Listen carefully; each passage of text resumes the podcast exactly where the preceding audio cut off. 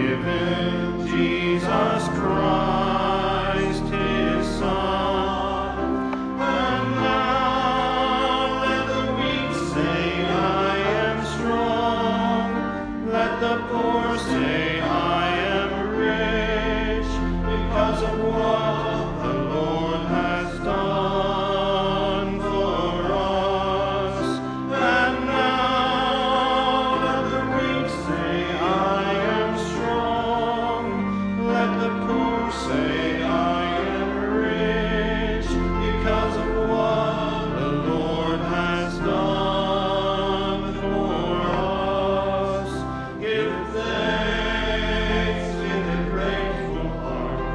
Give thanks to the Holy One. Give thanks because he's given Jesus Christ, his Son. Give thanks with a grateful heart. Give thanks to the Holy One.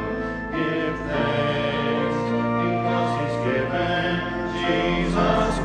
Christ, his Son. And now let the weak say, I am strong. Let the poor say, I am rich, because of what the Lord has done for us. And now let the weak say, I am strong. Let the poor say, I am rich, because of what the Lord has done for us. Give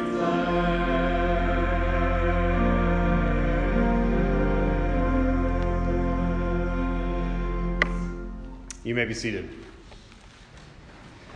Well, happy post-Thanksgiving. I hope everyone had a good time with friends and family. We're taking a break today in our sermon series going through Matthew. We've been going through for a couple months now, and we're going to pause to simply give thanks, to give thanks to God. And as I was contemplating what I wanted to give thanks for, what I wanted to preach on today, I was eating a Publix sub. Any Publix sub fans here? All right, yeah, delicious, okay? And I'm devouring this Publix sub. I'm eating every last little crumb I can find of this Publix sub. It's delicious, it's mouth-watering, I'm enjoying it. And I thought, let's talk turkey. Literally, let's talk about eating turkey to the glory of God. So that's what we're going to talk about today. We're going to talk about a theology of food for hungry hearts. A theology of food for hungry hearts. Here are my three main points for the note takers. First of all, we should thank the Lord for taste buds. Thank the Lord for taste buds. Secondly, spiritual hunger is a gift from God. And thirdly, we should give our compliments to the chef. We should give our compliments to the chef. Our springboard passage today is Psalm 34. This is verses 8 through 10. If you want to follow along, the words should be up on the screen as well here. 34, 8 through 10. Oh, taste and see that the Lord is good. Blessed is the man who takes refuge in him. Oh, fear the Lord, you his saints, for those who fear him have no lack. The young lions suffer want and hunger, but those who seek the Lord lack no good thing. If you went around your tables on Thanksgiving and you said, what is everyone thankful for this year? I bet some of the responses were mixed. Some of them probably couldn't be said in polite society. 2020 has been an overall pretty lousy year for hardships, for illness, for tremendous loss, fear, anxiety, you name it. 2020 has surprised us in every way possible. What on earth is there to be thankful for in 2020? You see, the Scottish minister, there was this guy named Alexander White, who was a Scottish pastor, and he was known for his uplifting prayers in the pulpit. And he always found something to which to be grateful for. He was always grateful. Well, one Sunday, the weather was so gloomy, sort of like today, it was so gloomy that one church member thought to himself, certainly the preacher won't think of anything for which to be thankful for today. It's wretched. It's a horrible, horrible day. Well, much to his surprise, Alexander White began praying, and he said, "We thank thee, Lord, O God, that is not always like this." So here near the end of 2020, I am thankful that it is not always like this. I'm thankful that despite all that goes wrong on this earth, there are a million tiny, little, beautiful glimpses of grace. 1,000 million billion little things that go right. And they only go right because our Lord is in control. Christians need to be reminded that even though we're sinful, even though we live in a fallen world, God made everything good. And because God has made so many good things, He's given us these remarkable gifts, these moments of grace, and we should turn to Him and give thanks. 1 Thessalonians 5:18 Paul says, "In everything give thanks, for this is the will of God in Christ Jesus concerning you." And you read that and you go, you know, that's easier said than done, Paul. It's a little easier said than done. When I was growing up, my mother, and if you've had mothers like mine, they probably told you had to write thank you notes. You had to write thank you cards. And I thought it was just the dumbest thing. I thought, they gave me this gift. Why do I have to give them something back in return? This is horrible. Why would I have to write thank you notes? And not only that, after presents on Christmas morning, I had to give hugs. I had to go thank these people for socks and for underwear and for ugly Christmas sweaters. And I had to pretend like it was, oh my word, I love these socks. I'm going to wear these socks every day for the rest of my life. I love these socks. I had to go give hugs, and I had to pretend like I liked it no matter what. But you see, as I got older, I learned to appreciate the meaning behind the gift. And I learned to love the giver rather than the gift. And so I didn't need to pretend anymore. I really was thankful for the socks. I need socks. I love socks today. I love these. I love the giver. And I wanted to thank them. I didn't need to be reminded to write these thank you notes. I was compelled by my love to thank them. I wanted to thank them. In fact, when I get something that I don't know who it's from, I get a little upset. I want to thank that person. Who gave this to me? How dare they not let me thank them? We want to thank someone. And I fear that too often as Christians, we sort of act like spiritual brats. I act like a spiritual brat when it comes to God's good gifts. I pretend to be thankful. Lord, oh, thanks for this. It's just what I needed. I begrudgingly write these thank you prayers. Lord, oh, thanks for that. You know, that was a good day. Thanks for that. The thought of giving him a hug, for many, seems inconceivable after 2020. What was there to be thankful for, Lord, in 2020? I totally get it. I get it. It's hard to be thankful when everything hurts. When family members have died and you're so depressed during the holiday season, you don't even want to get out of bed. I learned today, I woke up this morning and I checked my little social media, and I learned that a friend of mine from high school had passed away, younger than I was. Passed away. And so each morning, each day, there's new things to bombard us, new things to drag us down. But what I'm going to try to argue for today is that the lack of thankfulness in our lives, the lack of finding something to give joy for every morning, is because we need a spoonful of Christ every minute, every hour, every day, every second. We need an IV of Jesus. He's our medicine. And it's when we fail to taste and see that the Lord is good that we start filling up our bellies, we start filling up our minds with all of this junk food, hoping to satisfy our God-shaped hunger. It's when we lose sight of Jesus that we turn our eyes to these horrible things that destroy us. They destroy our hearts, they destroy our lives, they destroy our families, and none of these earthly things will ever truly satisfy the longing. Because our longing is eternity. The Bible says God's hidden eternity in our hearts, and so we're trying to fill up eternity with things of the earth. Can't be done. This leads us to our first point. Our first point is thank the Lord for taste buds. Did you know that the average human being has 2,000 to 8,000 taste buds on their tongue? And I didn't know this, but apparently we get new taste buds like every 14 days or something like crazy like that. They just regenerate. We get new ones. And so many times before a meal, people will sometimes giggle or, chortle, but I'll sit there and I'll pray and I'll say, Lord, thank you for taste buds, especially if I'm sitting in front of a steak or a big juicy burger, and I know I'm about to dig into this thing, a cheese burrito smothered in salsa. Woo! I love Mexican food. And it's all because the Lord in his divine mercy gave me taste buds. He didn't have to do it.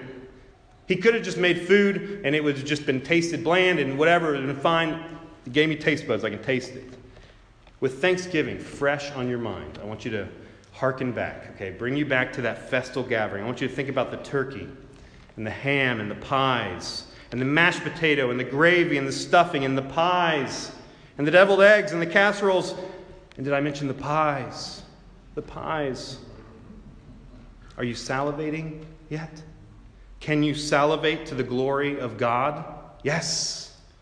Yes, you can. All things give glory to God. The Lord who gave us these remarkable computers for brains. It's amazing how I can mention those things and immediately your mind starts thinking about it. You could probably even think about the taste. If I mentioned your grandmother and I said, think back to your grandmother's greatest hits. All the stuff she cooked, your mom's greatest hits. Think back to it. Your mouth's probably watering. You're thinking, oh, the taste. You have it there. What a remarkable thing our brains are. And once we have it, we take the food, we have that grandma's dish, whatever it is, and we put it in our mouth. And the Lord gave us these little wonderful things called teeth. These teeth, these little hard things that can chew it up and swallow it. And he gave us liquids and solids, and our throat knows how to differentiate and transform them, move them down. And have you thanked the Lord for your digestive system lately?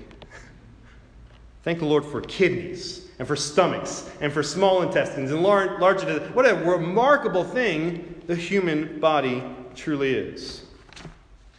We're truly fearfully and wonderfully made. We should thank God every day for these little things we take for granted, because it's when those things start failing that we go, I took my blank for granted for so long. I took my kidney or my liver. Or I took it for granted. What a remarkable thing. Hands, hair, muscles, organs, skin. Everything about you is a marvel. And the fact that God had a blueprint for you with your name on it, he made you, and then he threw the blueprint out. That's even more marvelous. Billions and billions of people, blueprint after blueprint, each one unique, each one marvelous, each one with hairs numbered. Absolutely amazing. And you may be thinking, yeah, but it's wasting away. Yeah, but I'm losing my hair. Yeah, but my body is failing. And the Bible says, yet. That is true. Yet inwardly you're being renewed day by day. Give thanks. Give thanks that as you are growing older, that as things are falling apart on the outside, inwardly the Holy Spirit is doing renovation work. You're looking good. You're getting sanctified. You're being prepared for the heavenly sights and sounds and tastes that you will live for in eternity. And each day there's new mercies, isn't there?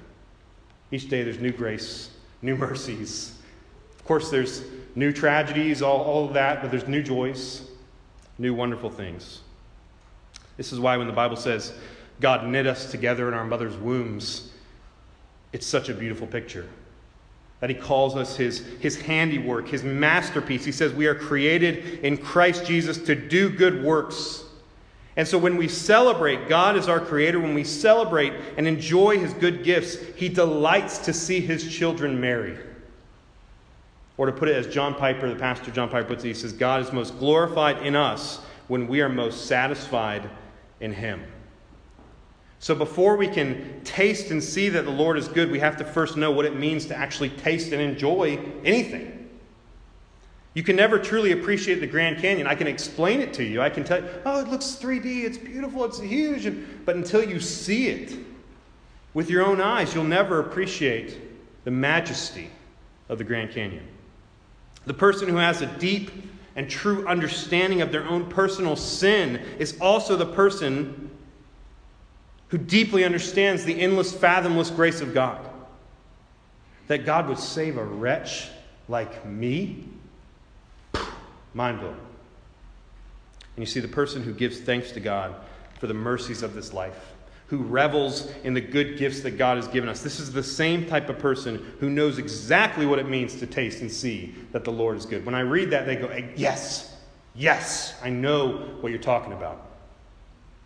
Listen to Psalm 104, 14 through 15. He makes grass grow for the cattle and plants for people to cultivate, bringing forth food from the earth, wine that gladdens human hearts, oil to make their faces shine, and bread that sustains their hearts. These are good gifts. He sustains us. He nurtures us.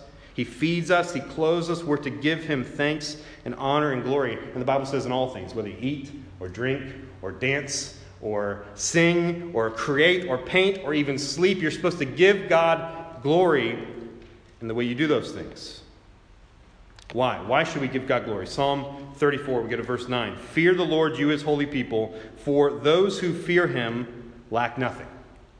They lack nothing. Psalm 84:11. The Lord bestows favor and honor. No good thing does he withhold from those who walk uprightly.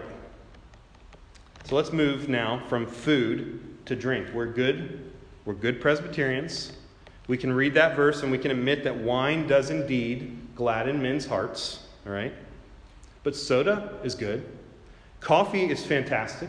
And while we're here, I want to thank God for carbonated water. I love carbonated water. I love it. I love flavored water. It's good. It's delicious. Thank you, Lord. And just like food, we can also admit, sadly, that due to the fall in our sinful natures, wine, coffee, sugary sodas, all these things can be abused and they can be misused. This is why gluttony is labeled a real and deadly sin. It's something that all of us should be more conscious of. We want to seek to maintain the temples, the bodies, these wonderful, wonderful things that God's given us. We want to maintain those. I also think the sin of gluttony is lying at the root of many of American churches' problems. And I'm not talking about so much about food. I'm talking about the gluttony of self. I'm talking about the gluttony of things, the love of money, all these things. The question 1 of Westminster Shorter Catechism says this: man's chief end is to glorify God and enjoy him forever. But gluttony says man's chief end is to glorify himself and to enjoy himself forever. You see, many Christians today are dealing with this. I deal with this. I struggle with a lot of these things. We need to not glorify ourselves. We need to worship the one true God. 1 Timothy 4 through 5 says, everything created by God is good, and nothing is to be rejected if it is received with thanksgiving, for it's made holy by the word of God and through prayer. Paul here is he's talking about food and sexual relations, both of which are good, but both of which must be sanctified and used for holy purposes. Both have limits. Food's good, it tastes good, it can bring people together and celebration around a table, but certain foods are fattening. And we know the danger of too much sugar. And we know the danger of too much salt. It can be very bad for you. Again, 1 Corinthians 10:23. All things are lawful, but Paul says not all things are helpful.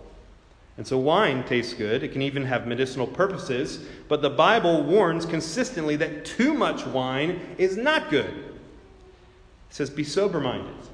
Be self-controlled.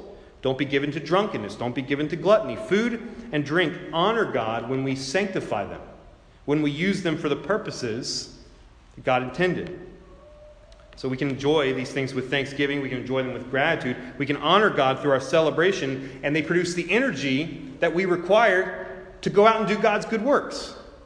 I can't love my neighbor if I haven't eaten in 5 days. And so I need that energy. My body works like that. I need water. I need these drinks to move. This is why the Prince of Preachers, Charles Spurgeon, could famously say that he intended to smoke a good cigar to the glory of God before he went to bed. You see, this is Christian liberty. It's this freedom that we have through Christ. And it's a most glorious and beautiful thing to be free in Christ. But it's something we must not abuse. It's something we must not take lightly. It's a gift. It's a gift to be appreciated and thankful for and to honor God for. Which leads us to our second point. Our second point is that spiritual hunger is a true gift from God.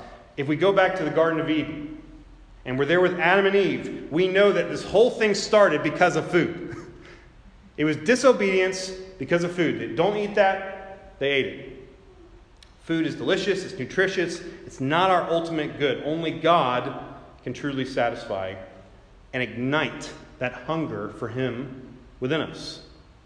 You see, when the Holy Spirit enlivens us and quickens us, He gives us spiritual taste buds. Before this happens, we all have this sort of demonic COVID-19 where we have no sense, we have no taste, no smell, and we experience, we can hear the gospel, it does nothing for us. We can sit in these pews, it will do nothing for us unless the Holy Spirit gives us spiritual taste buds. Listen to 2 Corinthians 4:4. Paul says that unbelievers are kept by Satan from seeing the light of the gospel of the glory of Christ. So we're born into this world with deadened spiritual senses. We're blind, we're deaf, we lack these taste buds. Satan actively roams around trying to hide the spices. He does not want you to have the spice. He does not want you to be salt and light. He does not want you to taste and see that the Lord is good. Thanks be to God, He cannot stop you if the Holy Spirit has you. He cannot stop you from tasting and seeing. You see, God overcomes this, 2 Corinthians 4:6, shining in our hearts to give us the light of the knowledge of the glory of God in the face of Jesus Christ. You see, it's the face of Christ. Beholding His face, looking at His face, that gives us the taste. We have to look to Christ to be saved. It's really remarkable as you start flipping through the Bible. If you've been a believer for a while, you know how much food language is all over the place. There's food language. You could write volumes about this food language. And it's not something foolish to pass over. It's vital. It's vital to understand this, to have a joyful, abundant Christian life. Listen to 1 Peter 2:2-3. He says this, "Like newborn babies, crave pure spiritual milk, so that by it you may grow up in your salvation, now that you have tasted that the Lord is good." You see, the fear of the Lord is the beginning of wisdom, and the tasting of the Lord is the beginning of truly seeing Christ as excellent, as beautiful, as marvelous. We grow in our salvation by feeding on, by being rooted and established in the vine. We have to be hooked into the vine, the living vine, which is Jesus Christ. And then like newborn babies, we cry and we scream. We say, "Lord, more, more, hunger. I'm hungry, more, more, more." I ask that God would give us a holy appetite, a ravenous hunger for His eternal things, that He would help us to see His word and His laws as our entertainment. I want to relish in God's good gifts. I want to see them as more precious than gold. Can you imagine if Christians were known for their love, their beauty, their thankfulness, and their raucous celebrations? Those Presbyterians, they know how to throw a party. They are celebrating God's good gifts. Why do they love each other so much? Those potlucks are killer. You see, these amazing things that God has given us, they're but shadows. They're shadows of what's actually happening in heaven. Listen to this. This is Luke 15:9-10. This is the brief glimpse of an earthly celebration. This is from the parable of the lost coin, the woman who finds it. "And when she finds it, she calls together her friends and neighbors to say, 'Rejoice with me, for I've found my lost coin.'" Now listen to this in verse 10. "In the same way, I tell you, there is joy in the presence of God's angels over one sinner who repents." In the same way. When you first became a Christian, heaven threw a birthday party. They celebrated. Heaven is a party. It's a celebration of lost being found, of dead coming to life. And again, this is why the new birth is so important. You must be born again. You must cling to Jesus Christ alone for your salvation. You must repent of your sins. You must change from your old tastes and your old loves. And if you're sitting here today thinking, I've never tasted and seen that the Lord is good. I couldn't tell you one thing that I think is good about the Christian walk.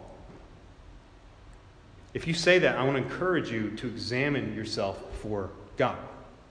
Examine yourself before him, because it could very well be that you've never had a birthday party in heaven thrown for you. Pray that the Holy Spirit would come upon you in power. Pray that you would have spiritual taste buds, that today could be the day that heaven celebrates you, that we would celebrate you, coming to know Christ as your Savior. You see, all of us, over time, we're born again, and we move from baby food to meat and potatoes. We transition from balloon animals and clowns into Super Bowl parties. Our spiritual journey, like our physical ones, it starts with these immature tastes. We don't want, that stuff. We don't want vegetables. We just want, all these little things. We have to have our baby teeth knocked out. We have to grow and mature in our faith. And the way the Holy Spirit does this is he cultivates us and sanctifies us through the means of grace. And the means of grace are partaking of the sacraments, which we're going to do next week. We're going to take the Lord's Supper, the hearing of the word preached, the studying of God's scriptures, prayer, and yes, even fasting. You see, Christ is making us fit for a heavenly feast. We have to have teeth that are ready for heaven's splendors. Final point. We should give our compliments to the chef. You see, the Christian life and walk can be summed up nicely. There's three words: guilt, grace, and gratitude. And as we've seen, food is good, drink is good, our bodies good, but due to sin, all of it can be bad. It can be abused, it can be misused. Jesus himself is the bread of life and the living water. But our senses are dull, and so we don't see him as such. We're unable to experience him and come to him for nourishment.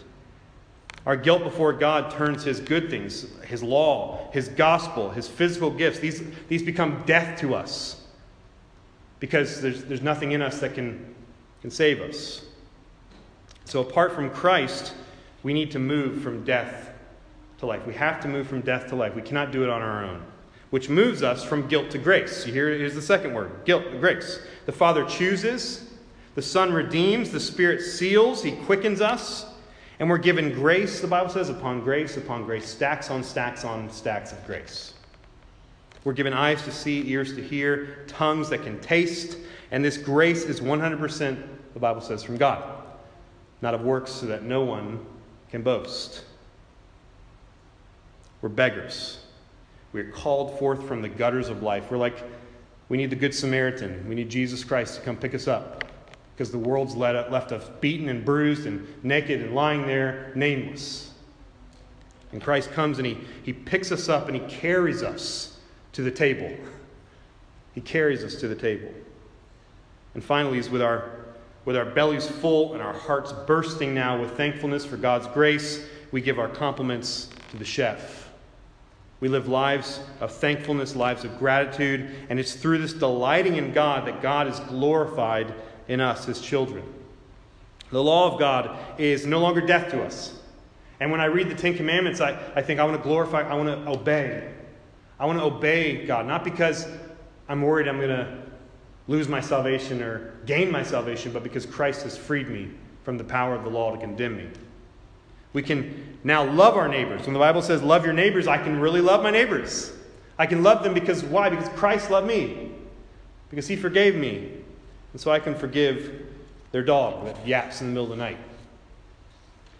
And is there any better giver than God? Can you outgive God, who so loved the world that he gave his only Son? He's the greatest giver. We are to model the gift giver himself. So what does this look like practically in our lives? Here's a few quick things. One, it looks like fasting, which sounds counterintuitive to our message, but it's not. Listen to this. This is Matthew 6:17. Jesus says, when you fast, anoint your head, wash your face, that your fasting may not be seen by others, but by your Father who is in secret.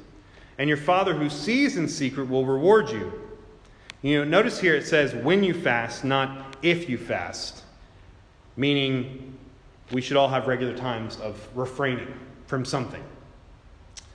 What we're doing here is we're saying, God, that's not my master.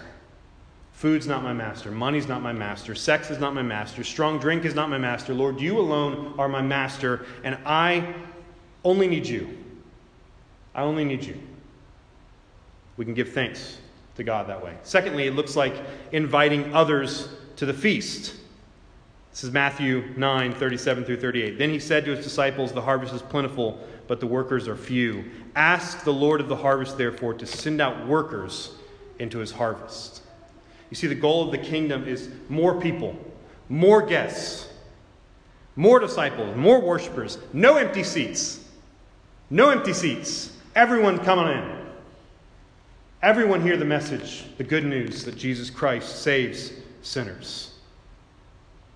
We want everyone, and I mean everyone, to come to know Christ. Isaiah 55:1, come, all you who are thirsty, come to the waters, and you who have no money, come buy and eat. Come buy wine and milk without money, without cost. This is good news. This is good news to a hungry, thankless, run-down, drag-out world. They're searching for something, and we haven't. It's good news. And finally, it looks like simply giving thanks. This is 1 Thessalonians 5, 16 through 18. Rejoice always, pray without ceasing, give thanks in all circumstances, for this is the will of God in Christ Jesus for you. Colossians 3, 17. And whatever you do in word or deed, do everything in the name of the Lord Jesus, giving thanks to God the Father through him. Psalm 107:1. Oh, give thanks to the Lord, for he is good, for his steadfast love endures forever. Ephesians 5:20, giving thanks always and for everything to God the Father in the name of our Lord Jesus Christ. Psalm 156, let everything that has breath praise the Lord, praise the Lord. And I could go on, and I could go on, and I could go on. These are commands. These verses are commands from God. And you hear these, and some people may say, I don't have anything to be thankful for. I wish I could find something. This is a horrible season. The holidays are horrible for me. I'm horribly depressed. I lost one of my parents. I just got diagnosed with cancer. I have nothing to be thankful for. And it doesn't help that every day we're surrounded with negative news and negative voices and negative outlooks for the future. Everything is negative. See, we have to replace these negative things. We have to replace them with spiritual, eternal, holy, beautiful things. We have to replace them with the beautiful truths that God has given us. This is why, again, we have to turn our gaze outward. We have to stop navel gazing. And when we look outwards, when we look at the face of Christ, the light of Christ will shine into our dark hearts, and we will see him as beautiful. Philippians 4:8. Finally, brothers and sisters, whatever is true, whatever is noble, whatever is right, whatever is pure, whatever is lovely, whatever is admirable, if anything is excellent or praiseworthy, think about such things. Think on those things. Focus on those things. Think about all the million things that go right on the earth. There's always, always something to be thankful for as a believer in Jesus Christ. But you have to keep your focus. You have to keep yourself reminded daily of the gospel. Constantly you need to dip your fingers in the honey jar of God's word and just feast. If you want to taste and see, you need to storm the storehouse. You got to go to the pantry. You got to get some food. I'm going to end with a final illustration. This will bring us full circle with where we started. Okay, there were two men, and they were walking through a field one day when they spotted an enraged bull. Seems crazy, but this is what happened. They spotted an enraged bull. Instantly, they darted toward the nearest fence. The storming bull followed them in hot pursuit, and it was soon apparent they would not make it. Terrified, the one shouted to the other, "Put up a prayer, John. We're in for it." John answered, "I can't. I've never made a public prayer in my life." "But you must," implored his companion. "The bull is catching up to us." "All right," John panted. "I'll say the only prayer I know, the one my father used to repeat at table. O Lord, for what we are about to receive, make us truly thankful." See, I don't know. I don't know what 2021 or December or even the next 15 minutes holds for us. But here's what I do know. I know that those who taste and see that the Lord is good are blessed. and so is the one who takes refuge in him. I know that the fear of the Lord is the beginning of wisdom, and I know that as verse 9 says, those who fear him, they lack nothing. And I know that verse 10, the lions grow weak and hungry. Apex predators who are on the top of the food chain, they get hungry. But those who seek the Lord, they lack no good thing. That's what I know. So Lord, whatever we are about to receive, be it famine, be it fire, be it flood, make us truly thankful. Whether it be sickness, whether it be loss, even death, give us hearts that are light, faces that are fixed on Christ, stomachs, hearts that are hungry for your truth. I want adventure. I want danger. I want intrigue. I want boldness. I want truth. I want beauty. Lord, give us hot coffee in the morning. Give us sushi in the afternoon. Give us a bowl of ice cream at night. All these are good things. Lord, thank you for the promise that those who hunger and thirst for righteousness will be filled. Above all these things, all these pleasures of the earth, all these joys of the earth, would you simply give us your Son, Jesus Christ. May we adore him. May we be satisfied alone. You don't need anything else. The man or woman who only has Christ is the richest of individuals. John 6:35, then Jesus declared, I am the bread of life, and whoever comes to me will never go hungry, and whoever believes in me will never be thirsty. Do you believe that? Let's pray. Jesus, we are hungry, we're thirsty, we're coming to you today to be filled. Lord, I confess that I'm an Eeyore. Sometimes I'm a Scrooge, and I tend to focus on the negative things of this life. Lord, I'm often ungrateful. And so I ask that you would replace that spirit within me with a joyful spirit, with a thankful spirit, Lord. Remind me daily of your Son's face. Help us all to see him, to see Jesus Christ crucified, to fall on our knees and worship to him alone. There is no other master. Money is nothing. It cannot give us what we need. Food, drink, relationships, none of these things will fill us. Only you, Lord. And so I ask that as we approach the holiday season of Christmas, that we would look to the manger, and then we would look to the cross. And we would see the gift, the great gift of your Son. And that would be all we would need. Lord, thank you for taste buds. Thank you for good things. We don't deserve them. And yet you're so good to us. Lord, be with us the rest of this week. Encourage us with your word. We pray all this in the name of Christ. Amen. Let's stand together and sing our final hymn, which is a fitting hymn, Now Thank We All Our God.